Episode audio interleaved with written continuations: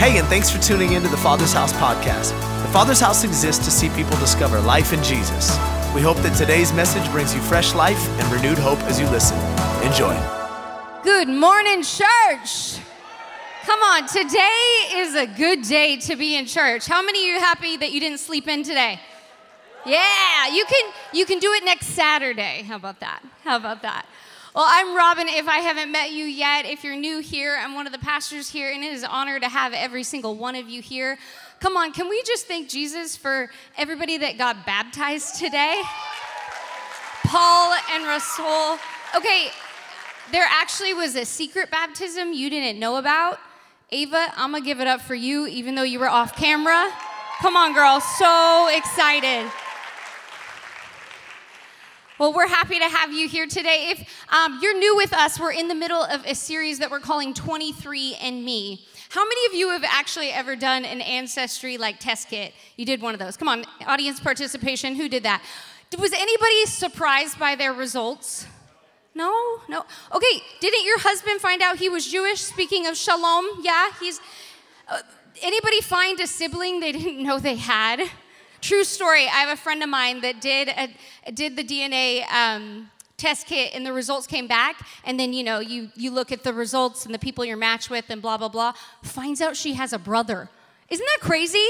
After like 30 years. So come on, maybe you now will go do that.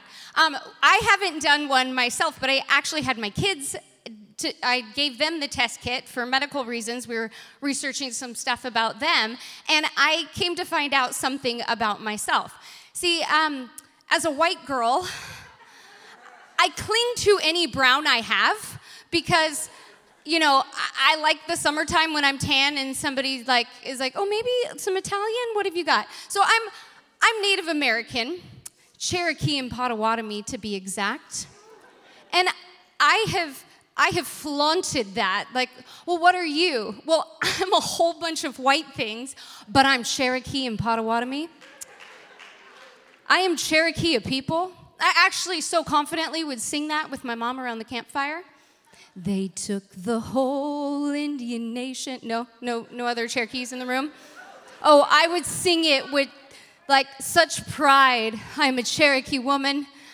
But turns out, I'm not that Native American. I'm basically just a white girl that tans well. So I was a little sad about that. Well, this morning, we're not going to pass around test kits in case you were wondering. And we're not going to research your specific DNA in Ancestry, but we're going to look at Psalm 23, which we've been doing the past few weeks to see what it is that God says about us. Not who we are in our descent and where we came from, but who we are in Him. So I want to read this out just to recap, especially if you weren't here in the past few weeks. And we're going to read out Psalm 23 this morning. It says, The Lord is my shepherd, I shall not want. He makes me to lie down in green pastures. He leads me beside still waters. He restores my soul. He leads me into the path of righteousness for his name's sake. Yea, though I walk through the valley of the shadow of death, I will fear no evil. For you are with me. Your rod and your staff, they comfort me. You prepare a table for me in the presence of my enemies. You anoint my head with oil, my cup runs over. Surely goodness and mercy shall follow me all the days of my life, and I will dwell in your house forever. Come on, that's some good news this morning, right? Many times we hear this psalm being read at a funeral but I don't think that this psalm is just for the time of death. I think there's actually a whole bunch of principles and things that we can apply not to our death, but to our everyday lives. Just to recap this morning, as we've been in this series, Tim preached the first week and he talked about that valley. He talked about the shadow of death and that place where we could fear. And come on, we figured out there was only a shadow. That was a good word. If you didn't hear that, you can go online and check it out. And then the following two weeks, who learned more about sheep than they ever thought they'd learn? Well, this morning we're going to be camping out in verse 5, and I'll read that out for you in just a moment. If you're taking notes this morning, grab your notebook, grab something to write with, or maybe just take a mental note. We're gonna call this open table this morning. Open table. So, verse 5 says, You prepare a table before me in the presence of my enemies. So many times you can get used to maybe hearing or reading a verse or a portion of scripture and it just becomes normal. You're like, oh, yeah, that's right. You prepare a table before me in the presence of my enemies. Anyway, my, my cup overflows, like surely goodness. And we can just kind of like run over it because we're just used to hearing it. But I just want us to slowly back up because does that sound weird to anybody else? You prepare a, well, here's the table. That's grape juice, by the way, in case you were wondering. You prepare a table for me in the presence of who? My enemies. That sounds kind of odd to me. I mean, when I think about this verse, if I were to have written it, I think I would have written it, You prepare a table for me, period. I would have ended it there. Like, that's good enough. Prepare a table for me. Or if it has to be in the presence of someone, You prepare a table for me in the presence of God harps playing, angels flying around. Like that sounds good to me. But instead, it says, in the presence of my enemies. How many of you want to go to a dinner party where your enemies are at? Make reservations. You show up to the Cliff House, you're like, come on, enemies, let's all go in. And I'm not talking like the kid who bullied you when you were a child or that coworker who's a jerk, but I'm talking about like all your enemies. You know, sometimes when life is going good for us, when we don't have any challenges or things that we're facing, we can forget that there is a real enemy. Until like Halloween comes around, and maybe if your neighbors are like mine, they decorate their front yard with skeletons and grave sites and zombies and demons, and then they press they dress their little little boy up like the devil, and you're like, this is huh? I don't understand it. But in that those times we remember, oh, there is an enemy. If you didn't know it this morning, if that's news for you, there is a very real enemy. And his job description is to steal, to kill, and try and destroy you. Like that's his mandate and mission. But God, who is the good shepherd, he knows there is an ever present enemy. And that's why he had David pen this to paper because he knows that the job description of the enemy is to, t- to steal, kill, and destroy. But one of the main job descriptions of God is that he's your protector. He's your protector. We see in verse, um, sorry, I'm gonna catch where I'm at. So good. So good. You're right here. I'm right here. It's all good. He's our protector. Back in verse 4, Tim talked about the rod and the staff this last week, that they're there to protect us, to comfort us. Tim mentioned the rod, the cane that the shepherd would carry. And it was there to help the sheep go where they needed to go, to remind them where safety was, to get them back in line and hold them in safely. But there's a sep- second object that the shepherd would carry, and it was called a rod. So the shepherd would carry this rod, and it the rod was like a club-like weapon that he would carry around with him. And it wasn't just like, well, here's here's your rod. Everyone gets a rod. Pick a rod, any rod. But this this piece of wood was actually whittled down to fit the shepherd's hand perfectly, precisely.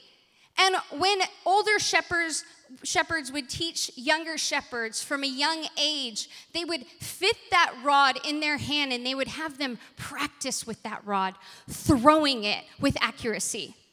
It wasn't that it was just a club that they could beat someone over the head with or hurt someone with, but they actually would take rocks and nails and hard objects and put it in the end of the rod so that when they did use it, it made more damage than just simply hitting them. And they would carry this with them. And David carried this rod.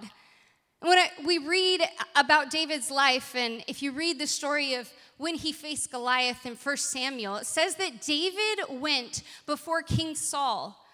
And he said to Saul, Hey, here's my qualifications why I should be able to go beat and defeat this giant. He said, when I used to care for my father's sheep, his flock, when a lion or a bear would come out of nowhere and show up on the scene and maybe steal a lamb, I would go after it and I would grab it by the scruff of the face and I would beat it. Now, when I read that, I thought, oh, that's because he has his staff or his fist. I don't know, but he beat the lion. That's pretty crazy. But I realize now it was the rod that David would use. It's the rod that the shepherd would carry. And the reason that David or a shepherd would have to carry this rod is because, well, we learned a lot about sheep, but something else I want to tell you about sheep is they don't have any defense mechanisms. Have you ever examined a sheep? Probably not, me neither. But if you notice, a sheep doesn't have fangs for biting. A sheep doesn't have claws for clawing. A sheep isn't particularly strong and muscular. A sheep can't even run that fast. And before you think I just really love sheep and I'm just wanting to tell you about them, I want to remind you this morning, as we learned the last two weeks, that you're sheep. I'm a sheep. Bah, we're sheep. And just like sheep, they weren't supposed to fight their enemy. I don't know if you've noticed, but you don't have fangs, most of you. You don't have claws. I know you've been working out at the gym and you like got some gains and you could probably throw a mean punch, but you're not that strong. You're still a sheep. You might be able to run fast, but you can't outrun your enemy. You were never meant to protect yourself. And just as David and a shepherd would protect their sheep, God protects you and I. The Bible says that if you are a child of God, then you are protected.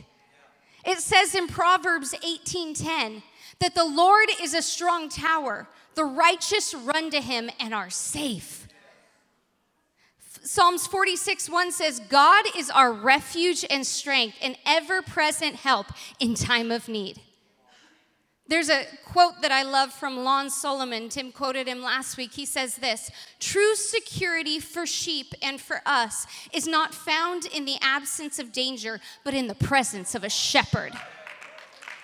See, as a child of God, as a follower of Jesus, doesn't matter if you're in the pasture, if you're in the valley, if you're up on the mountaintop, no matter where you're at, you are protected. Protected by your God. And we have to be convinced of this promise. We have to understand the fullness of this truth in order to get verse 5. Because if you don't know God as your protector, then feasting in his presence could be dangerous. It could be fatal. Sorry, not God's presence, the enemy's presence. You're all, what? What? Feasting in the enemy's presence could be fatal if we don't understand God is our protector. But when you know He is your protector, you begin to understand what David said when God prepares a table before you in the presence of your enemies. Many theologians would disagree about what verse 5 truly means. They would disagree over if he's talking about sheep or shepherds or if he's talking about a table. If you take the word table in the Bible and you translate it, it actually means tableland. And many of you, I didn't know what a tableland was, but we would probably be familiar with the word mesa the Spanish word for table. See, there's a mountain that's tall, but on top is a mesa, it's flat. And come to find out, shepherds know what they're doing. And a shepherd would go in the spring, early springtime, and they would find a tableland or a mesa for their sheep. And they would find the perfect setting, the perfect place to take their sheep in the spring and summertime. But before the shepherd ever took his flock there, he would go up to that tableland and he would prepare a place for them. He would actually take salts and minerals with him. And he would go and he would sprinkle it across the tableland so that the nutrients would be rich in the soil and grass would grow up that would be rich and would provide for the sheep, not just in the springtime when things were plentiful, but in the summertime when things started to die off, that the sheep would still have what they need to eat. The, that shepherd would also go and find the watering hole, and after the winter time when maybe sticks or debris had gotten in the watering hole, he would clean them out. He'd clear it out. He'd make sure there was no algae in there so that the sheep had fresh water to drink in that season. He would also investigate the land and he would look for certain flowers and plants that were dangerous and poisonous to his flock. And he would go around and he would pluck all the poisonous plants from the land. He'd bring a fence up and he'd he'd put it in a space that was the safest space and zone for his flock and his herd to be able to feast and feed. He would go and prepare a place for them. He would go ahead of them. And I like that because it shows intention. It shows that God goes before us. Do you know that this season that you walk through, God's never surprised. Not just because he's the all knowing God, but because it says that he himself goes before you. The season that you ended up in, maybe the season that you're in right now, the sickness that you're battling, the divorce papers that were served, the, the tragic thing that happened is a surprise to you, but it's not a surprise to your God. Not only is it not a surprise to him, but he has gone before you, knowing what season you're to step in, and he has prepared provisions for that season. He's prepared a place for you to go to have peace and provision in that moment, in that season. The other picture that we get, you know, some theologians say, no, it's about sheep and shepherds. Other people say, oh no, this is a moment where David switches in this part of the psalm and he changes the allegory to a table, from the tableland to the table. Now, I'm not a theologian, I'm not a Bible scholar. I'm not standing in the middle saying, oh no, but it's really this. Because here's the thing I think we can find application of security in both settings.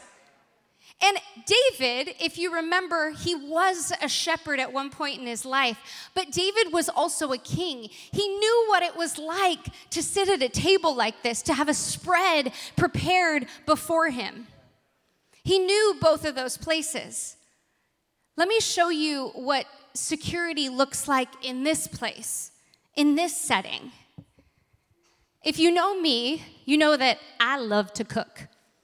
I mostly love to cook because I love to eat. But I also love to host and cook for people.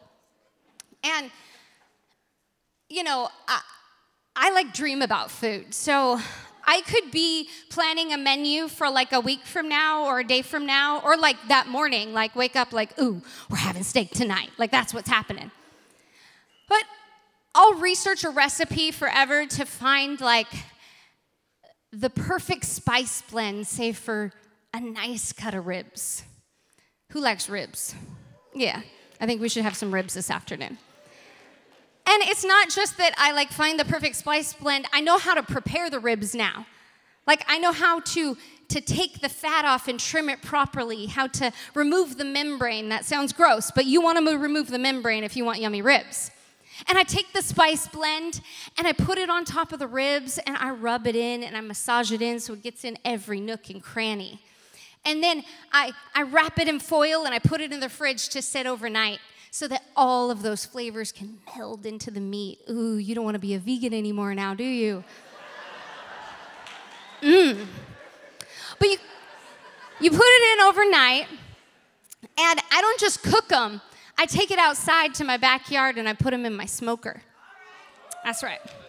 And you gotta smoke them at about a three setting of smoke for about three hours. And then we turn it down because we don't want them too smoky. We want a perfect crisp, but a perfect smoke. So about six hours later, these suckers come out perfection. Perfection. You can't just eat ribs, you need to have good sides. So I take some curly kale because I'm healthy too. And I take the kale and I chop it up, put it in a bowl, take a little EVOO and drizzle it over the top, some grainy sea salt. And because my food is apparently very tense, I massage the kale as well. Now, here's the thing you're gonna go home and massage your kale because it takes the bitterness out of the kale. And all you people that don't like kale, you gonna eat kale now. Then I take my famous dressing, put it over the top. I chop up some dried Bing cherries and some pumpkin seeds. I roast a medley of vegetables because, again, I'm healthy. But I don't like to do all the work, so I send Tim to Noe Valley Bakery to buy me a sourdough olive loaf. And I slice that up and I serve it with some Kerrygold butter. Come on. But the meal is not over because you haven't had my famous underbaked bittersweet chocolate chip cookies with Maldon salt sprinkled on top. Amen. You hungry? Here's the thing though you could have delicious food and a terrible atmosphere. We gotta set the tone, people. We have to bring out the linens and we have to steam them because we don't need wrinkles in them. And we have to get out the linen napkins and the shiny silverware, and we've got to light the candles, and we've got to have some Michael Bublé or whatever your taste is for that evening playing in the background.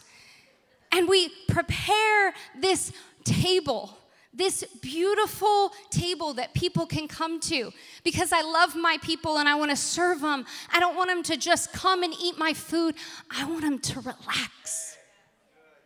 Take a load off, Jazzy, as you eat these famous ribs and not be a vegan anymore. Disciple you somehow, girl, come on. And my friends and my family come and they relax. They take a load off. They rest because I've prepared a place for them to come and sit. Just as David the shepherd prepared the tableland for his flock, or God comes and prepares this place for us to sit and to rest and take a load off bring our carry, all the things we were carrying, all the worries, and we relax. It reminds me of when Jesus was sitting with his disciples at the Last Supper. And we read in that setting that there was one of his disciples named John. It says that he reclined next to Jesus. And in some translations, it says he laid his head on Jesus' shoulder. He rested and relaxed. See, John was known as the disciple that Jesus loved. That speaks, of the intimacy, of the closeness, of the bond that he had with him. And that's what he wants with us to come and to sit and to rest. It's a table set for two. I don't know if you noticed this. It's a table set for you and for Jesus to rest. Now, when we read this psalm, it isn't that he prepared a table for us just in the good times, just when everything is going good. If that were the case, we would read this psalm and it would say, He prepared a place for us. He prepared this spot for us in pleasant circumstances. Oh, when everything was hunky dory. You love that phrase, don't you? But instead, David makes it a point to mention that this table is found in different circumstances, in a place where it doesn't seemingly belong, where it doesn't make sense, in the presence of my enemies. In other words, there is a table that is prepared for you, prepared, prepared for me, not just in a place that's free from chaos and free from bad things happening, but right smack dab in the middle of that season, that difficult season that you're walking through, in every situation, in every season, when you're walking through the valley of the shadow of death, there is a table prepared for you. There is a place for you to come. So let me ask you this morning what valley are you walking through? What season do you find yourself in? Are you walking through a valley of depression? there's a table for you. Are you filled with heaviness? There's a table for you. There's something prepared for you. The Bible says in Matthew 11 28, Come to me, all who are weary and carry heavy burdens, and I will give you rest. Take my yoke upon you and let me teach you. Are you walking through a valley of grief? There is a table for you right in the middle of that season. Matthew 5 4 says, Blessed are those who mourn, for they shall be comforted. Psalms 147 3 says, He heals the brokenhearted and He binds up their wounds. There's a table for you right here. Are you walking through sickness? There is a table for you. Jesus said, This is my body, which was broken so that you could find healing. There's a table for you. Are you walking through a valley of shame based on what you've done? That stupid thing you did, the thing you regret. Are you walking through that? Through that valley of guilt and the it playing over and over in your head. There is a table for you. This is my covenant. This is my new covenant for you, which has been poured out. Man, where sin abounds, grace abounds all the more. There is a table for you. There's a table set for you in the presence of what you're facing right now. Those enemies that you're facing right now. You're not alone in this season. There is actually a chair that's been pulled out for you. And Jesus is saying, Hey, would you come? Would you come in the midst of this chaos so that I can show you where there's peace? But here's the thing, church we actually have to sit down. If there's this table for us, and there's all these things prepared for us, and all we need in every season, in every situation, we actually have to sit down. And so many times there's things that keep us from the table. And that's where I want to land this morning. What is it that keeps us from that table? Because we know it's there, we know it's abundant, we know it's available, but what keeps us from it? There could be a number of things, but I think two of the most common things I want to share with you this morning. The first is our appetite. Our appetite keeps us from the table. How many of you in the room have kids? You got kids. Maybe you can relate to this. I don't know about you, but one of the most difficult tasks as a parent is getting your child to come to the table. My kids could be asking me for food all day long. They're hungry all day long. But the moment I say it's mealtime and come out here and sit down, they're nowhere to be found. Kids, it's time for dinner. No one. Crickets. Like they're the quietest they've ever been in their life in those moments. I'm like, kids, sweethearts, it's time for dinner. Kids, it's time for dinner have to go back to their room to where they're playing or whatever they're doing and drag them out to the table to sit down and to eat. See, it's like they forgot they were hungry. And so many times, I think we can find ourselves in a similar setting. We forget we're hungry. We forget we're hungry for God. See, I know you, You've had a season of your life where you've been fired up for God. You were in church every Sunday morning. You never missed a church service. You woke up every single morning to your alarm so you could spend time in His presence, spend time with Him before you went about your day. You had worship music playing 24 7. But something happened. Something happened in the middle of that where you're like, just didn't realize it. But all of a sudden, I wasn't at the table anymore. My faith began to, began to wane. You know, David, the writer of this psalm, wrote in another place, he said the same thing. He said, I walked through this season and he said to God, Restore to me the joy of my salvation. I didn't realize that I lost my appetite, that I wasn't hungry anymore. So, why do we do this? How do we lose our hunger for God? Well, I think we do because we start filling ourselves up with other things. Where we were, had relationship with Jesus, we start having relationship with some other people. We get a new boyfriend. And all of a sudden he starts, ooh, I almost said filling us up. that got a little sketchy. But it's true. All of a sudden, that relationship is what's feeding you. You know, we can be so excited to read the word and dig in, and then it starts to get old, and all of a sudden, that Netflix series we're watching is more exciting than the word. Find ourselves binge watching till two in the morning. Next thing you know, you're too tired to wake up and spend time with Jesus. We started getting fed from something else. Or it's that drink that feeds us after that long, hard day, not Jesus and his presence. And the reason that we're not hungry is we're filling ourselves up with something else. There's nutrition, there's everything that we need, vital nutrients here, but we find ourselves at the McDonald's drive through, filling ourselves up but not satisfied. Come on, only He satisfies. Only his table can satisfy. Only him, he has the answer for the season that you're walking through. It's only He who satisfies. The second thing that I think keeps us from the table is our attention.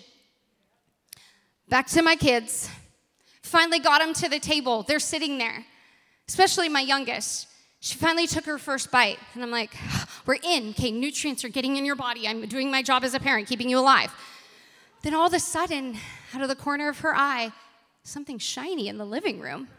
And she jumps up and runs to the living room. And she finds an object that she left there, some toy, probably a Shopkin. She's like at the Shopkin, just hanging out in the living room, like, Livy, come back to the table. Livy, you're not done eating. Livy, there's more for you over here. But her attention is drawn to something else.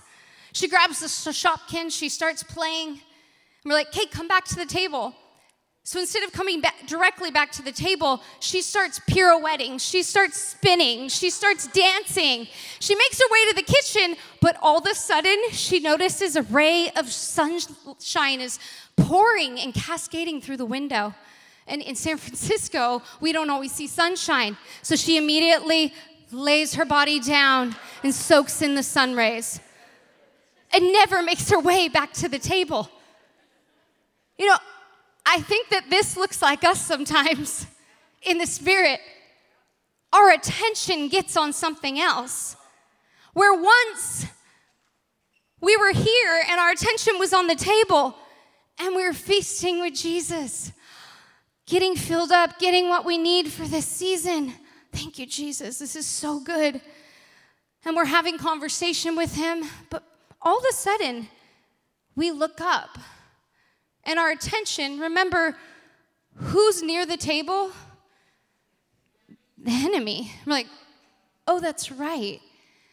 And you know, the, the valley that brought us here for the security, the valley that brought us here to be filled up by Jesus and get all of our questions answered about the valley, get the valley sorted out and the stuff we're walking through, all of a sudden we notice the valley over here and we start paying attention to the valley. Oh, this situation that I'm walking through, this is oh, this is this valley's pretty big. This this valley's pretty dark. I don't know if I'm gonna be able to get out of this valley. And all of a sudden, our attention is on the situation that we're facing. But remember who's hanging out over here? The enemy. So not, not only are we focused on the valley, but all of a sudden we don't realize we're congregating with the enemy. We're hanging out near him. We walked away from the table, so the voice over there got quieter and quieter, and the voice over here got louder and louder. I don't know if you found yourself here, but I've found myself here many times. The enemy's voice gets louder. You're not good enough. I'm not good enough. This valley is going to take you out. This valley is probably going to take me out. And like the enemy lied to Eve in the garden, did God really say? Did God really say that? He says the same thing to you. Did God really say He can actually give you all you need? He can help you in this situation, He can get you out of this? All of a sudden, we're standing here when we should be sitting over there. We're standing in this space when all we need is right here. Not only does our appetite for Him wane, but our attention. Church, we got to get back over here. We got to get back to the space where He says, I have prepared a place for you. Everything you need, everything you're facing, I have the key, I have the answer for. Church, we got to get back to the table. Hey, thanks for taking the time to listen to the Father's House podcast. We hope it helped you wherever you're at in your journey. And listen, we want to pray with you if you're going through something right now that's difficult. You can go to our website, tfh.church, and click on the prayer and praise link and tell us how to join you in prayer. Until next time, be blessed.